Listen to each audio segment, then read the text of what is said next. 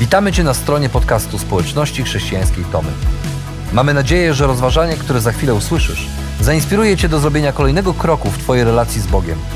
Bo w naszej społeczności zapraszamy wszystkich do relacji z Chrystusem, który zmienia wszystko. Dziękujemy za Twoje zainteresowanie i zapraszamy Cię do polubienia naszego profilu na Facebooku, Instagramie i YouTubie oraz ściągnięcia darmowej aplikacji na smartfona. Dobrego słuchania.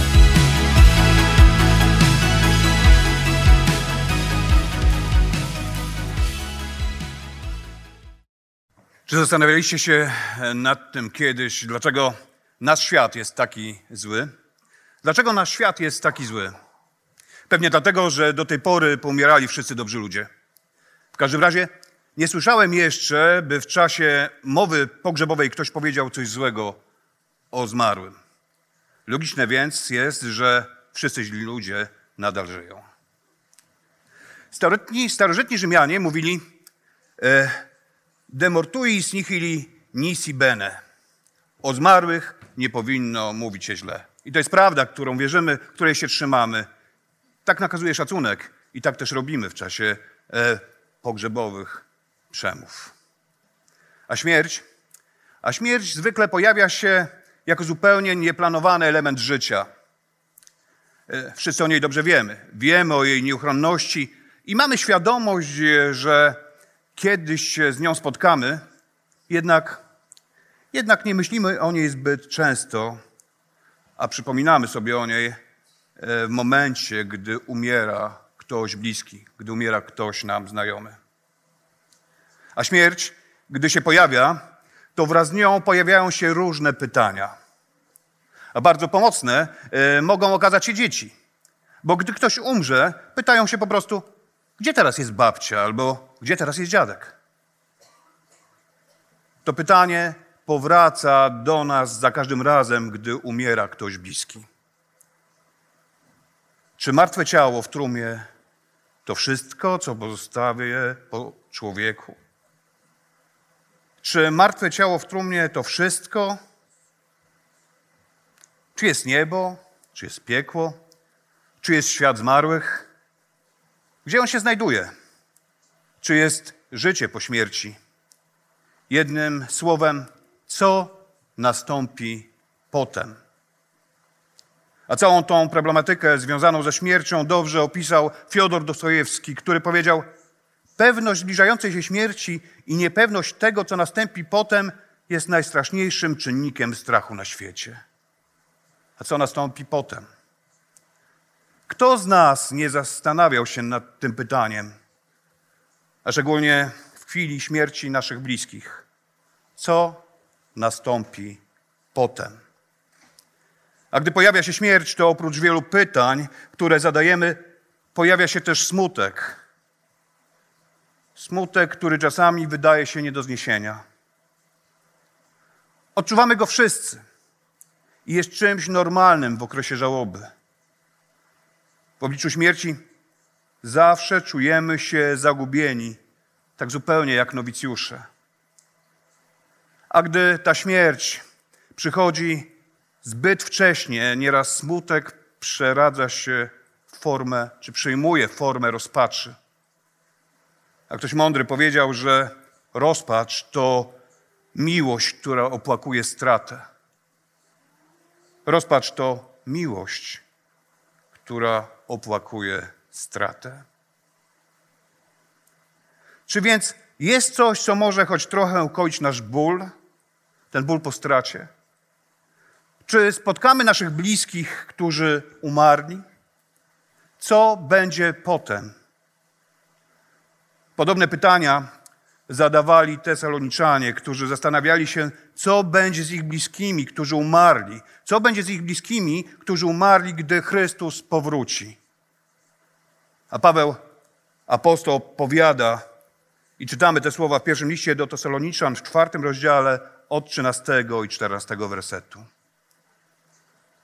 Nie chcemy też, bracia, abyście byli nieświadomi losu tych, którzy zasnęli. Nie musicie się smucić jak ludzie bez nadziei. Otóż, jak wierzymy, że Jezus umarł i zmartwychwstał, tak też wierzymy, że Bóg przez Jezusa poprowadzi wraz z nim do wieczności tych, którzy zasnęli. Wygląda na to, że w nowo powstałych wspólnotach pierwsi chrześcijanie mieli różne pytania dotyczące losu zmarłych. A Paweł wraz ze swoimi współpracownikami bardzo zżył się z wierzącymi w Tesalonikach. Pokochał ich jak ojciec, nauczał ich, poświęcał im czas, bo wiemy o tym z wcześniejszych rozdziałów tego listu, który od pewnego czasu wspólnie czytamy. Troszczył się o nich jak ojciec, modlił się o nich i nie chciał, by byli świadomi odnośnie losu tych, którzy zasnęli, to znaczy tych wierzących, którzy umarli. Sen jest e, tutaj użyty jako metafora do określenia ciała chrześcijan, którzy odeszli, nie zaś do ich duszy czy ducha. Bo sen, sen jest odpowiednim porównaniem do śmierci, ponieważ zmarła osoba wydaje się być pogrążona we śnie. A dalej, dalej kieruje swoje słowa do tych, którzy stracili swoich bliskich. Mówi im, żeby się nie smucili, jak ci, którzy nie mają nadziei. Co do tych, którzy zaufali Chrystusowi i umarli, napisał, że nie ma potrzeby popadać w beznadziejny smutek. A tak naprawdę Paweł nie wyklucza smutku jako takiego, bo zapewne słyszał o Jezusie, który płakał nad grobem Łazarza. Mówi, żeby nie smucili się jak ci, którzy nie mają nadziei na niebo, którzy nie mają nadziei na ponowne spotkanie ze swoimi bliskimi. Ci ludzie bez nadziei to zapewne Grecy, y, którzy nie zaufali Chrystusowi. A Paweł apostoł był bardzo dobrze wykształconym człowiekiem i dobrze znał greckich filozofów, którzy wypowiadali się na temat śmierci, którzy nie wierzyli w zmartwychwstanie. Znał nauczanie Sekrotesa, który przed swoją śmiercią pocieszał się wiarą w nieśmiertelność duszy i nadzieją, że po śmierci będzie miał wieczne towarzystwo podobnych sobie, z którym będzie poszukiwał mądrości. Znał też nauczanie epikorujczyków, którzy nauczali, że dusza jest śmiertelna i ginie wraz z ciałem. A gdy pewnego razu przemawiał na Reopagu w Atenach, gdy zaczął mówić o zmartwychwstaniu, o żywym Jezusie Chrystusie, wyśmiano go i zabronili mu mówić. I zarzucali mu, że mówi bajki, że bredzi. Śmiano się z niego. Tak jak kiedyś śmiano się z Krzysztofa Kolumba. A Krzysztof Kolumb, e, gdy ruszał swoją podróż dookoła świata, którym celem były Indie, mądrzy ludzie jego czasów mówili non plus ultra, co znaczyło nic więcej poza. I takie było wtedy przekonanie. Nie ma nic więcej dalej, nie ma nic poza linią horyzontu, uważali. Nie ma nic poza tym, co znamy, nie ma nowych ziem do odkrycia. Krzysztof Kolumb jednak na przekór mądrym ludziom, którzy się z niego wyśmiewali, popłynął i wrócił, udowadniając, że jest coś więcej.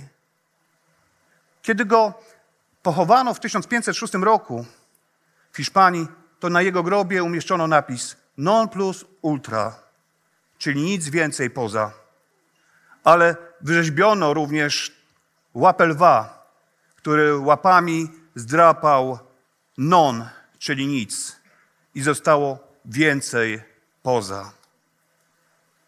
Apostoł Paweł był wykształconym człowiekiem, ale co najważniejsze, był przemienionym człowiekiem, który za życia w drodze do Damaszku spotkał się ze zmartwychwstałym Jezusem Chrystusem i on dobrze wiedział, co mówi. I wiedział i wierzył w to, że jest coś więcej poza. A to spotkanie, to spotkanie z Jezusem Chrystusem w drodze do Damaszku zmieniło, odmieniło całe jego życie. Wiedział, że jest coś więcej poza, że jest coś więcej lepszego później. Dlatego ze zrozumieniem traktuję ich pytania i wątpliwości i nie chcę, aby odbiorcy tego listu żyli w niepewności i beznadziejnym smutku, tak jak żyli niewierzący Grecy czy Żydzi, którzy nie uwierzyli w zmartwychwstanie Jezusa. A prawda jest taka, że wszyscy chcielibyśmy wiedzieć, jak jest po śmierci. Jednak Paweł Apostoł z jakiegoś powodu jest bardzo powściągliwy i napisał tylko odnośnie tych, którzy naśladowali Chrystusa i umarli, nie ma powodu, by popadać w beznadziejny smutek. Chrystus umarł i zmartwychwstał i żyje. I gdy powtórnie przyjdzie, zatroszczy się o tych, którzy za życia Go kochali i którzy Go za życia naśladowali. Innymi słowy, podstawą naszej nadziei jest zmartwychwstały Jezus Chrystus. I z taką pewnością, jak wierzymy, że Jezus umarł i zmartwychwstał, wierzymy również w to, że Bóg przez Jezusa Chrystusa poprowadzi wraz z Nim do wieczności tych, którzy Mu zaufali, którzy za życia oddali Mu swoje życie. Musimy pamiętać, że bez przemiany życia, czyli bez udziału w śmierci i zmartwychwstaniu Chrystusa, nie można mieć udziału w Królestwie Bożym, a tym samym nie można mieć nadziei. Sam Chrystus powiedział, że jeżeli ktoś się na nowo nie narodzi, to nawet z daleka nie popatrzy na Królestwo Boże. A więc, jeżeli nie oddałeś swojego życia Chrystusowi, jeżeli nie uwierzyłeś w Jego zmartwychwstanie i w to, że On żyje i że może zmienić Twoje życie, to zachęcam to, nie zwlekaj, zrób to. A najlepiej teraz, dzisiaj. Bo jeżeli, bo jeżeli nie masz udziału w śmierci i zmartwychwstaniu Chrystusa, nie będziesz miał też udziału w Królestwie Bożym, a tym samym nie masz nadziei. Nie masz nadziei, która pomaga w tym beznadziejnym życiu. A wiara w zmartwychwstałego Jezusa była zawsze wielką pociechą dla chrześcijan. Od samego początku ta wiara była ich pociechą i dodawała im otuchy w trudnych czasach. Bo tam, gdzie jest żywy Chrystus, tam, gdzie Jezus Chrystus jest na pierwszym miejscu, tam jest nadzieja. Tam, gdzie jest żywy Chrystus, smutek przemienia się w radość, a ciemność w światłość, a zwątpienie pewność. Bo od czasów Chrystusa to jest od momentu, gdy życie wzięło górę nad śmiercią, również nasze ludzkie życie i nasze ludzkie umieranie nabrało zupełnie nowych barw. I chociaż, chociaż towarzyszy nam smutek, gdy tracimy bliskich, chociaż towarzyszy nam smutek i żałoba oraz tradycyjne kolory czerni, wynikające z faktu, że życie toczy się w cieniu śmierci, to obietnica zmartwychwstania wnosi w nasze życie radość i nadzieję. Te życie, te życie w cieniu śmierci oraz życie w blasku zmartwychwstania są ze sobą złączone jak dwie strony medalu. A tylko od nas zależy, która strona tego życiowego medalu będzie główna, a która pozostanie rewersem. Ten wybór, pamiętajcie o tym, ten wybór jednak jest przywilejem wyłącznie ludzi wierzących, bo gdzie nie ma zaufania do Boga, tam przewodnią ideą życia nie może być nadzieja. Gdzie nie ma zaufania do Boga, do zmartwychwstałego Jezusa Chrystusa, tam przewodnią ideą życia nie może być nadzieja. Bo nadzieja wyrasta z wiary i miłości do Chrystusa. A mówi się, że umiera ostatnia, jednak nadzieja chrześcijan w ogóle nie umiera i sięga daleko dalej, poza grób, poza śmierć jest zakotwiczona w wiecznym Bogu. Bo od czasów śmierci i zmartwychwstania Chrystus nie tylko y, daje nam nowy sens i nadaje sens naszemu życiu, ale również nasza śmierć staje się mniej bolesna i straciła na ciężarze. Bo umierając na krzyżu, Jezus wziął na siebie nasze grzechy. Uczynił to, aby nam się po prostu lepiej tutaj na tej ziemi żyło i aby ulżyć naszym umieraniu. Zrobił to po to, aby nasze przejście z doczesności do wieczności było chociaż trochę mniej bolesne. A więc, jeżeli wierzysz w zmartwychwstanie Jezusa i w Jego powtórne przyjście, to nie musisz żyć w niepewności i smutku, ani się martwić o swoją śmierć, jak ci, którzy nie mają nadziei. Bowiem mamy wspaniałą obietnicę, że zmartwychwstaniemy tak jak Chrystus. Dlatego, dlatego w obliczu śmierci nie traćmy nadziei, bo skoro Jezus pokonał śmierć i żyje, to śmierć nas również nie zatrzyma. A w dalszej części listu Paweł dzieli się e, ze swoimi e, czytelnikami swoim osobistym e, objawieniem, które otrzymał od Jezusa. Nie wiemy, w jaki sposób e, je otrzymał, czy miał wizję, czy usłyszał głos, czy też było to wewnętrzne przekonanie dane mu przez Ducha Świętego, a z całą pewnością jest to prawda nieznana ludziom do tamtego czasu. Prawda, która dzisiaj dla nas brzmi jak bajka. Prawda, w którą dzisiaj jeszcze trudniej nam uwierzyć niż wtedy. I dalej czytamy. To wam poddajemy jako słowo pańskie. My, którzy pozostaniemy przy życiu aż do przyjścia Pana, nie wyprzedzimy tych, którzy zasnęli. Gdyż sam Pan stąpi z nieba z wyraźnym rozkazem przy wtórze głosu Archanioła i przy dźwiękach trąby, w którą Bóg każe zadąć. Wtedy najpierw powstaną ci, którzy umarli w Chrystusie. Potem my, którzy pozostaniemy przy życiu, razem z nimi zostaniemy porwani w obłokach, powietrze, na spotkanie Pana. I tak już na zawsze z Nim pozostaniemy. I tymi słowy dodawajcie sobie otuchy. W tym fragmencie Paweł podaje dokładną kolejność wydarzeń podczas powtórnego e, przyjścia Chrystusa na świat. Sam Pan stąpi z nieba, przy dźwiękach trąb mówi. A najpierw powstaną ci, którzy byli Jego naśladowcami i umarli, a potem ci, którzy pozostaną przy życiu, wspólnie przywitają Pana i dodaje tymi słowy. Dodawajcie sobie otuchy. A więc w obliczu śmierci nie traćmy nadziei, bo kiedy Jezus powróci, spotkamy tych, którzy umarli przed nami i będziemy z Nim na zawsze. A prawda jest taka, że w obliczu śmierci czujemy się bardzo, naprawdę bardzo zagubieni, zupełnie jak nowicjusze. I chociaż wierzymy w Jezusa i chociaż wierzymy w Jego zmartwychwstanie i powtórne przyjście, to gdy doświadczamy tej największej straty, to jest nam tak bardzo strasznie smutno. A ten smutek czasami wydaje się nie do zniesienia. I wtedy, jak nigdy, potrzebujemy wsparcia, potrzebujemy kogoś, kto doda nam otuchy. A dobrze wiedział o tym chrześcijański pisarz C.S. Lewis. A C.S. Lewis ożenił się w wieku 59 lat z Joy Davidman a ślub wzięli w szpitalu po tym, jak zdiagnozowano u niej nowotwór. Po trzech latach małżeństwa Joy zmarła, a Louis, wyrażając swoje emocje i żal po stracie żony, tak pisze w swojej książce pod tytułem Smutek. Nikt nie powiedział mi, że żal odczuwa się podobnie jak strach. Choć wcale się nie boję, to odczucia są podobne. Te same skurcze w żołądku, ten sam niepokój, znużenie. Próbuję to jakoś przełknąć. A kiedy indziej czuję się, jakbym był lekko pijany albo sparaliżowany. Między mną a światem rozciąga się niewidzialna zasłona. Trudnością dociera do mnie to, co mówią inni. A może nie chce mi się ich chcieć, żeby do mnie docierało.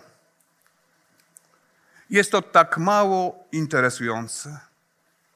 Z drugiej jednak strony chciałbym, żeby inni byli blisko mnie i nienawidzę chwili, kiedy dom jest pusty. Gdyby tylko mogli rozmawiać ze sobą nawzajem, a nie ze mną. A więc, jak dodawać otuchy tym, którzy przeżywają stratę? Jak wspierać ludzi, którzy są w żałobie? A na pewno tego nie rób, nie oferuj im rad. W żałobie akurat one nie działają. Trzeba raczej, tak jak mówi Pismo Święte, wspólnie płakać z płaczącymi i wspominać, wspominać tych, którzy odeszli. Oraz, i to może wydawać się bardzo błahe i proste, należy wyręczać ich w codziennych obowiązkach, takich jak przypilnowanie dzieci, posprzątanie domu czy przygotowanie posiłku. A co z obecnością? A co z fizyczną obecnością przy tych, którzy przeżywają emocjonalnie trudny czas? A prawda jest taka, że jednym ona pomaga, a drugim nie. Ponieważ bardzo trudno odgadnąć reakcję, warto po prostu się o to zapytać, a nie domyślać się i nie przypisywać własnych preferencji osobom w żałobie. A więc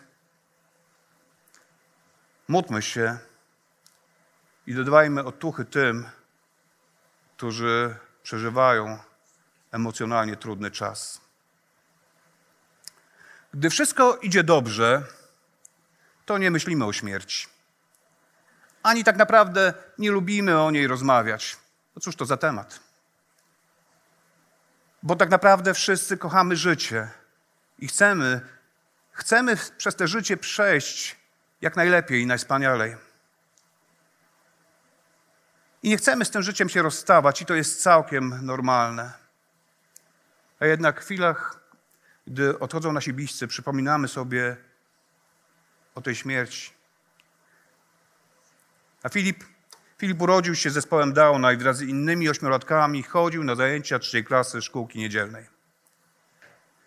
Jak to w tym wieku bywa, dzieci nie za bardzo akceptują innych i nie akceptowali inności Filipa. Jednak dzięki mądrej pomocy nauczyciela nauczyły się e, o niego troszczyć i traktować go jako pełnoprawnego członka swojej grupy. W niedzielę, po świętach wielkanocnych, nauczyciel przeniósł puste pudełko po jajkach. Każde dziecko dostało takie jedno puste pudełko, jeden pusty pojemnik. Kiedy, który wyglądał jak wielkie jajko. Potem nauczyciel powiedział dzieciom, aby poszły na zewnątrz, przyniosły w swoich pudełkach coś, co może być symbolem, symbolem budzącego się życia. Po poszukiwaniach wokół kościoła dzieci wróciły i każde z nich położyło swoje pudełko na stole, a nauczyciel otwierał każde z nich kolejno, a w środku był kawałek kwiatka, w innym e, listek, kawałek trawki, a wszystkie dzieci mówiły: Och i ach. W końcu zostało jeszcze jedno pudełko. Kiedy nauczyciel je otworzył, okazało się, że jest puste. A dzieci zaczęły wykrzykiwać: Ktoś nie zrobił swojego zadania. A wtedy Filip odezwał się: To moje pudełko. Filip, ty nigdy nie robisz tak, jak trzeba, ktoś powiedział. Przecież tam nic nie ma. Ale ja zrobiłem zadanie, powiedział Filip. Zrobiłem, przecież grób był pusty. Zapadła cisza, bo trudno było się z tym nie zgodzić i odmówić mu racji. Niedługo potem Filip zmarł, bo złapał jakąś infekcję, z którą większość dzieci poradziłaby sobie bez problemu. A na jego pogrzeb jego koledzy i koleżanki ze szkoły niedzielnej nie przyniosły kwiat, ale puste pudełka po jajkach, bo przecież kiedyś tamten grób był pusty, a ten pusty grób zmienił tak naprawdę wszystko. Ktoś kiedyś powiedział: Smuci mnie, gdy coś się kończy. Choć z drugiej strony cieszę się, że to mi się w ogóle przytrafiło. I prawda jest taka, gdy przychodzą dni, w których przychodzi nam się rozstać z życiem, smucimy się. Posmucimy się, bo coś się kończy. Chociaż z drugiej strony jesteśmy wdzięczni Bogu za to, że w ogóle to nam się przytrafiło że to życie, które jest piękne, się nam przytrafiło, a w tym życiu poznaliśmy Chrystusa, wierzymy w Jego śmierć i zmartwychwstanie i mamy pewność, że gdy umrzemy, spotkamy się z Nim po tamtej stronie wieczności. I wszyscy chcemy pięknie przeżyć to życie. A gdy przyjdzie pora, umrzeć w spokoju. Dlatego, idąc przez życie, trzymajmy się mocno nadziei, wierząc, że Jezus pokonał śmierć i powróci, a wtedy będziemy żyli z Nim na wieki.